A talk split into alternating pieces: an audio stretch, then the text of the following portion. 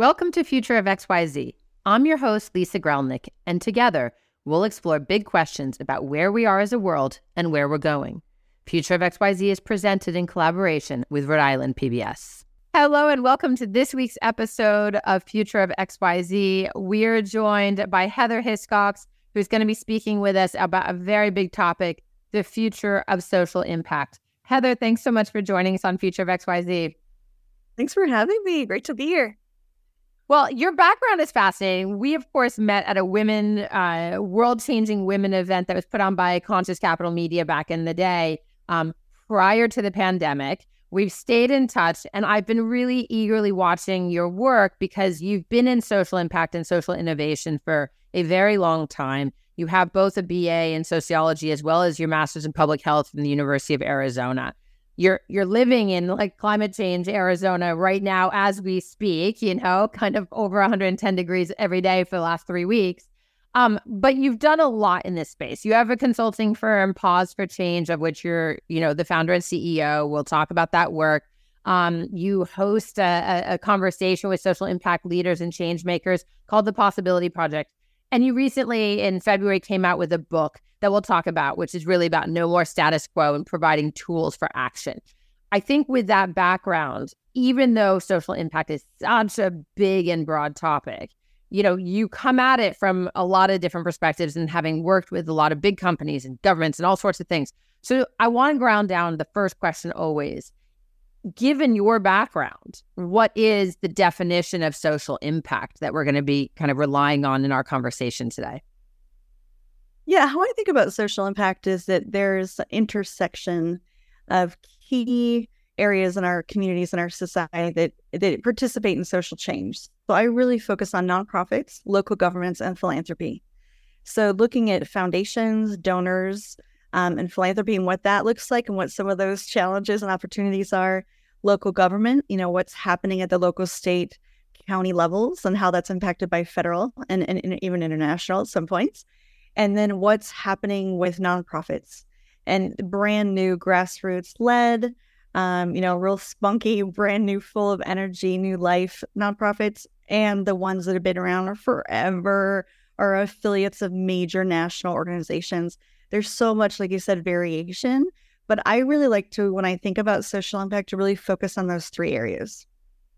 Um, which I really appreciate because, I, you know, obviously I'm on the corporate side um, and thinking about the role of business in driving social impact is my lens and where the dollars. But of course, what you're talking about is actually kind of where the policies get made, where things get implemented, where the dollars are moved from largely, historically, especially.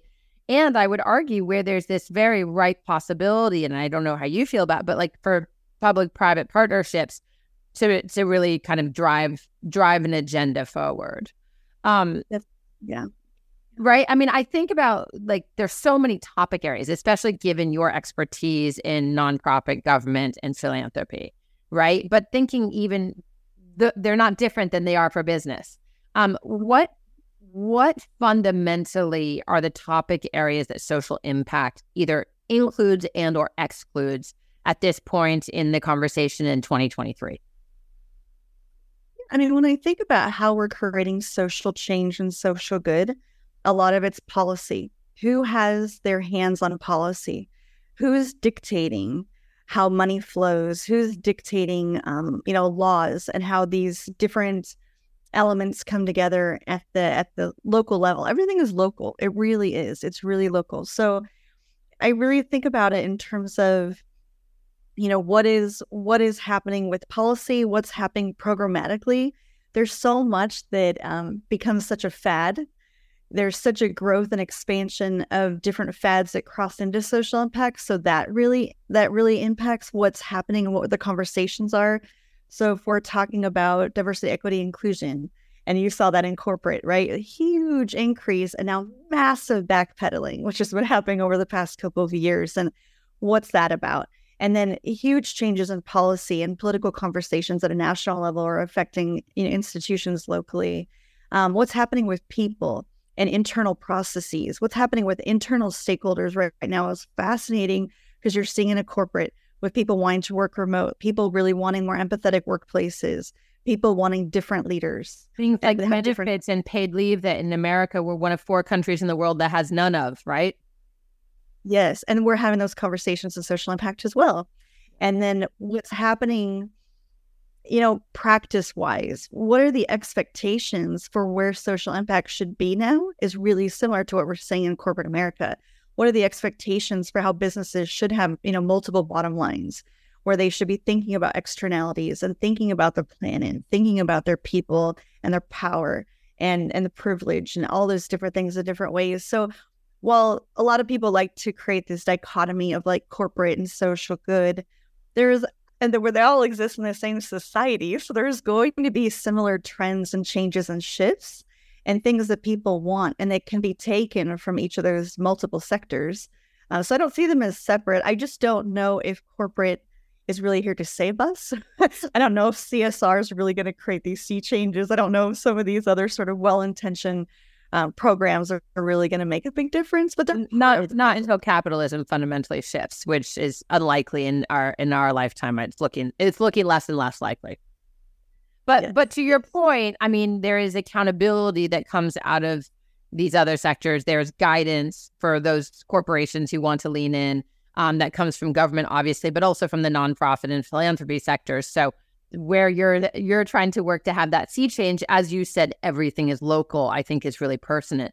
I mean, we're looking at an increasingly complex and fast changing world, which presents a significant amount of challenges, both in terms of the inequities at the human social level, but also obviously at the planetary climate species level. Um, I, I'm I'm curious, you know, how you think about um, this sector and social impact kind of keeping up with the pace of change that we're seeing in order to really get ahead, because it's not mitigation at the moment, right? It really has to always be social impact in its essence should always be future focused. Yes. I think we're being pushed in ways we've never been pushed before. You know, how I come at the work is around problem solving, because that's why people join this sector. They want to change the world. They want to make the world a better place. But how we go about doing that is deeply flawed, because we are using such stale skills to do that. We're not incorporating innovation thinking. We're not incorporating even new versions of models like human-centered design. We're not, we're just not doing that. And there are some folks that I like to hang out with most that are really at the leading edge of shifting futures and thinking like world building and all this really cool stuff. But there's such a huge part of the sector that is really stuck in like nineteen eighties practices, right? So it's just, it's fascinating that there's such variability. And I think that keeping up with the speed of change, yes, is so important, but also that urgency is what also is decimating the ability to make social change. Because if we're rushing around, we're not taking care of ourselves, we're not taking care of our communities, we're not having time to be thoughtful and critically connected, um, we're not using those really important leadership skills of being empathetic and using our critical thinking and all of that to take a step back and, and treating our work as part of an ecosystem, to understand that the ripples we create over here are not isolated and unique. They cause change across entire community experience. So that's where the speed and the responsiveness gets a little tricky, because yes, we saw with COVID, like responsiveness was key. People were hungry. People were in need in different ways. But with that, I think we unintentionally created some even new Uh, problematic behaviors along the way. And so I think we need to get regrounded and refocused and recentered as a sector in many ways. I think it's fascinating. I mean, I, I'm hearing two things. One is um, perhaps that passion doesn't equal transformation or impact. Um, it, it, it, which I think is true. And I think that's like the the challenge of youth always. It's like, I feel so passionately, therefore there will be change. And of course, problems are somewhat intractable um, sometimes, right? Or, or time, change is slow um, and, and challenging. I, I think given the work that you do, one of the really interesting questions, and you were just talking about the tools and the skills and design thinking and agile, you know, practices or lean practices, and really incorporating innovation um, and modeling from, from really the private sector and the design world um, into social impact. But in addition to that, how are some of the greatest thinkers and, and doers in this space really fighting against what we'll call our unconscious or uncalled out biases and positionalities that are frankly driving a lot of the bad behavior and keeping us, you know, really stuck, stuck backwards and not able to move forward? Mm-hmm. I think people are having conversations around accountability a lot more than we ever had. I think before the sector was relying on its altruism and its intentionality of doing good and kind of this sort of like white evangelical missionary intention of doing good without understanding all of the colonizer mentality that comes with that. And so I think there's really different conversations that are happening within this sector. There's a calling out and calling in about, you know, eighty percent of leaders are older white folks in the sector. So that's, it's, it's really similar, again, to what you're seeing in corporate and access issues and conversations um, and the microaggressions and what that looks like on a daily basis for, for employees and staff of color. And not even talking about the dichotomy and differences between leaders within organizations and the communities they're intended to serve, right? Highly problematic. But I'm seeing a lot more of those conversations coming up, where organizations are understanding, you know, where where did our money come from, from this these foundation dollars and family foundations and what they're giving, where did that money come from and how can they divest in different ways? People challenging donor advised fund structures that are just warehousing billions of dollars, right? Even into the trillions in some cases. Government policy is having different conversations of what are we doing in restricting the flow of money, right? Because money can do so much good. And what yeah. are we doing in terms of reporting? So there's just, I think there's a lot more in conversations that are really different than we even were having five years ago, even pre-COVID, where people are just being held to a different standard. And they need to have awareness of what these conversations are. They can't just put their head down and say, I'm feeding people, I'm doing good. It's not enough. It's not, not enough. enough. You have to understand what's happening in your ecosystem, what's happening in the sector overall. And what are some of those new ways to show up differently to make greater impact in different ways? So you wrote this book um, that, that just came out in February. Um, and the book is called No More Status Quo, A Proven Framework to Change the Way We Change the World. And in it, you're exploring how people, individuals, and especially organizations can work differently to address uncertainty and create deeper social impact, while actually being efficient from a business, resource, human capital uh, perspective. There are things that you're talking about, these like good intentions and designing in silos and not necessarily being accountable to the communities you so-called serve. Who did you write this book for specifically? And and and and really, I mean, I guess the fundamental question, Heather, that I'm getting to is, in a world that is fa- so fast-moving and has so many challenges, who needs to learn how to have social impact? Is this a small subsegment of the government and the philanthropies and the family offices and, and you know, and the and the N G Os? Or is everyone needing to kind of learn these skills in order to, like, change the world for the better? Oh, I, I would say everyone, not just from, like, a book marketing perspective or, like, and a reach, but pausing is something we rarely do. Like, so that that's what I call the framework. And, and that's why I called my consulting practice Pause for Change. And that's where No More Status Quo came from, is that we rarely stop to notice and to assess if we are actually making change. And we're not asking those questions of ourselves and of our work and of our organizations. So I think every organization, every person that works in social impact could really benefit. I mean, people have said they apply it to their lives. And in navigating uncertainty of, you know, really understanding the key stakeholders, understanding their unknowns, getting more empathetically connected, trying out potential solutions before going deep and big into some of those investments. But I think anyone can use it because it just, it gives people permission to not know the answer. And that is really uncommon in the sector. You are writing the grant. You're supposed to know exactly how everything's going to work out over the next year of funding. You have all these expectations, similar to with government, right? You know exactly how your policy is going to impact community, but we don't.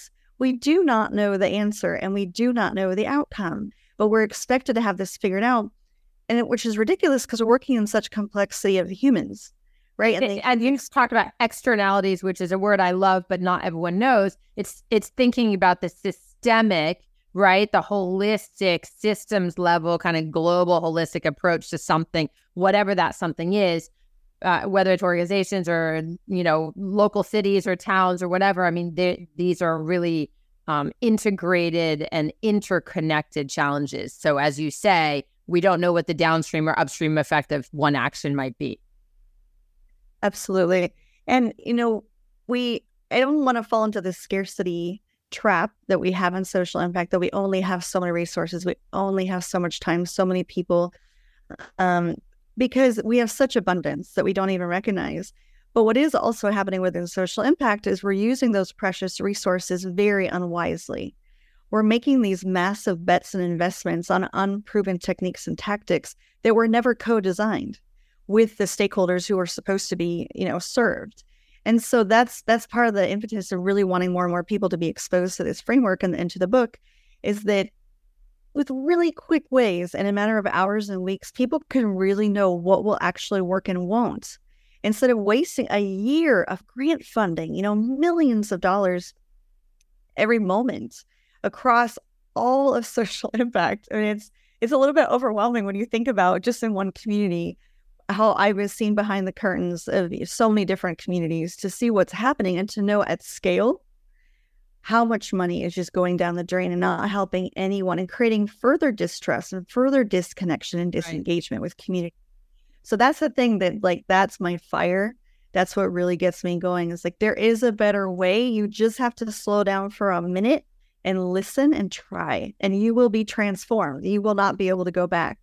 It's it's a it's a red thread that's coming through a lot of my um, socially impactful conversations on this program, um, where it's almost like a cognitive behavioral therapy pause. And and I heard it first in The Future of Urban Violence, um, where you're really teaching, you know, the most at-risk young people, like, to just create a pause before, like, I mean, you really need a ten-second pause, and the outcomes of their lives can be fundamentally altered.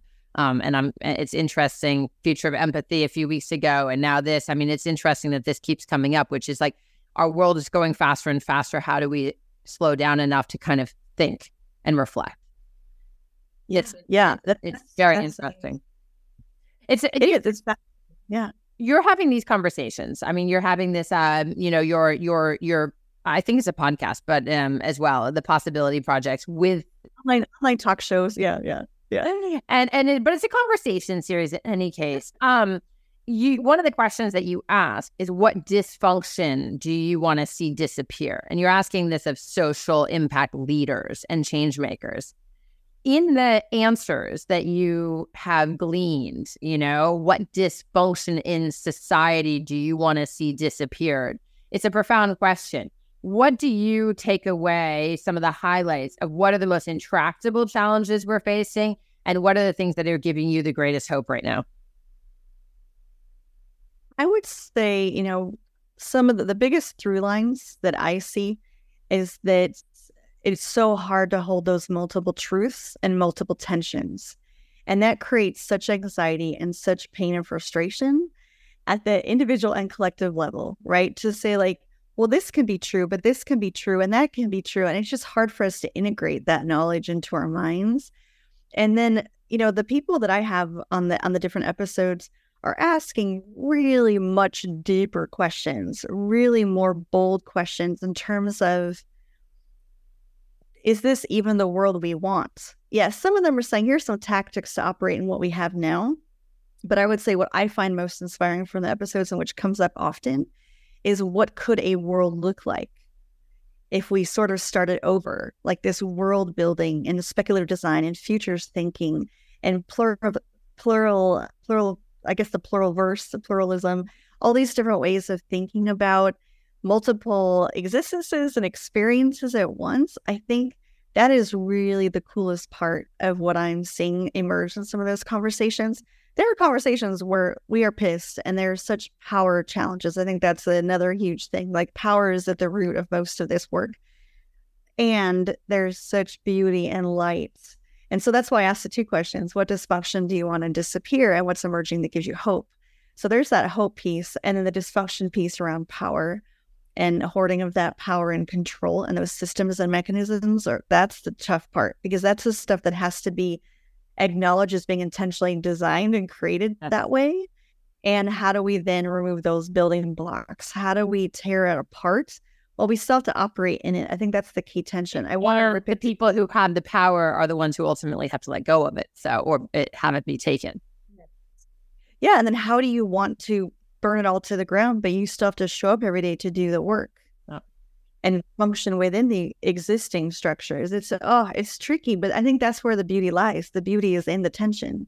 Well, that's, I mean, it's obvious that you have huge passion. I felt it the first time that we ever met and and, and sat around chatting. Um, as as we think about wrapping up, I've um, uh, before the last question, when you think in this work of social impact into the future, five to ten years, so not a particularly long time horizon, and yet at the pace of change that we're going at, lots can change. What are the innovations or disruptions that excite you the most, or the things that you see coming down the pipeline? Mm. It, the stuff that excites me most is like the stuff I want to learn more about. Uh, you know, what's the definition of stakeholder, and how do we take it beyond the humans that live in this space, right? Like the leaders, the middle management, the staff, the community members that live in these different areas. There's really interesting work that's happening that's, again, talking about externalities in terms of like planetary influence, right? What's happening with like larger, the, the literal ecosystem, you know, what's happening with waters, waterways having rights in New Zealand. Fascinating stuff, right? So that that I think is really interesting. And I think those new conversations are pulling the whole sector in new ways. And these conversations are being led by younger folks, uh, women of color, um, trans, L G B T Q folks, right? And um, disabled folks that represent that community. I think it's the voices that we haven't had prominent in social. It's a new generation. New generation. So I think that is the most exciting. Like I, I, I cannot wait to dive in and see what keeps emerging, because some of them are early in their practice. They're just starting their consulti- consultancies. They're just starting their frameworks. They're going to put it into place with all of their clients that they're working with in many different ways. And they're going to have, you know, those lessons learned that we all get to have, and they're going to be able to continually integrate and I hope share those lessons widely.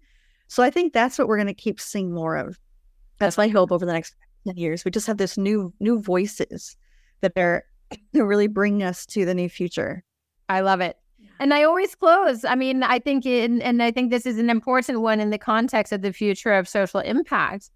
In twenty years time, so we're looking basically, um, you know, let's call it twenty forty-five-ish, you know, um, which seems like it should be a long way off, but as we know, it happens really fast. What is, what is your greatest hope? And perhaps it's tied to these new voices that emerge, but what's your greatest hope for the future of social impact? I think I have two multiple ways of thinking about it. So the part of me thinks not a lot will change because the power structures are so deep.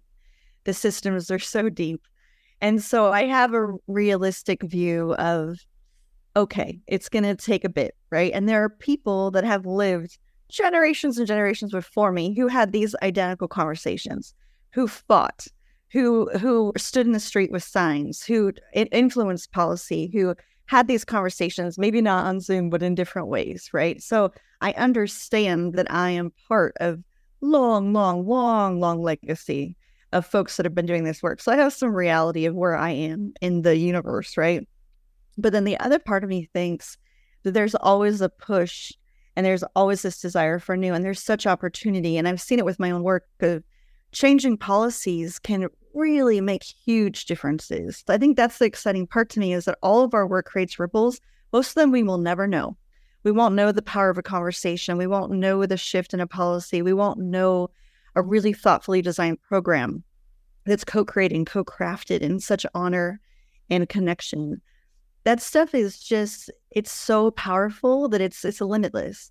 So I think that's that's where I kind of live in both of those worlds of like, I like things will never, and anything is possible. That's so it, it. I totally, I totally appreciate that. I joke all the time that I'm like, I've called myself an optimistic nihilist, which is like I'm optimistic and hopeful, and I totally am a realist that accepts like it's all going to shit. So I think. Uh, I think we have to hold the tension, and I appreciate you're doing the work that you're doing to to to help people think differently about how they can make change and have impact. Um, so thank you for joining us on Future of X Y Z, Heather. Thank you so much. Thanks. Um, and for everyone watching, uh, you can find this also as a podcast, wherever you get your favorite podcast. So find Future of X Y Z and be sure to leave us a five-star review. If you're listening on podcast, you can also find our podcast as videocast at ripbs.org forward slash XYZ, uh, brought to you by our partners at the Rhode Island P B S. Um, you also should follow us on Instagram. And if you want to nominate yourself or a guest or learn more uh, about the program or myself, feel free to visit future of dot x y z. And we will look forward to seeing you in two weeks' time. Heather Hiscox, thank you so much for joining us. Thank you so much. Thanks.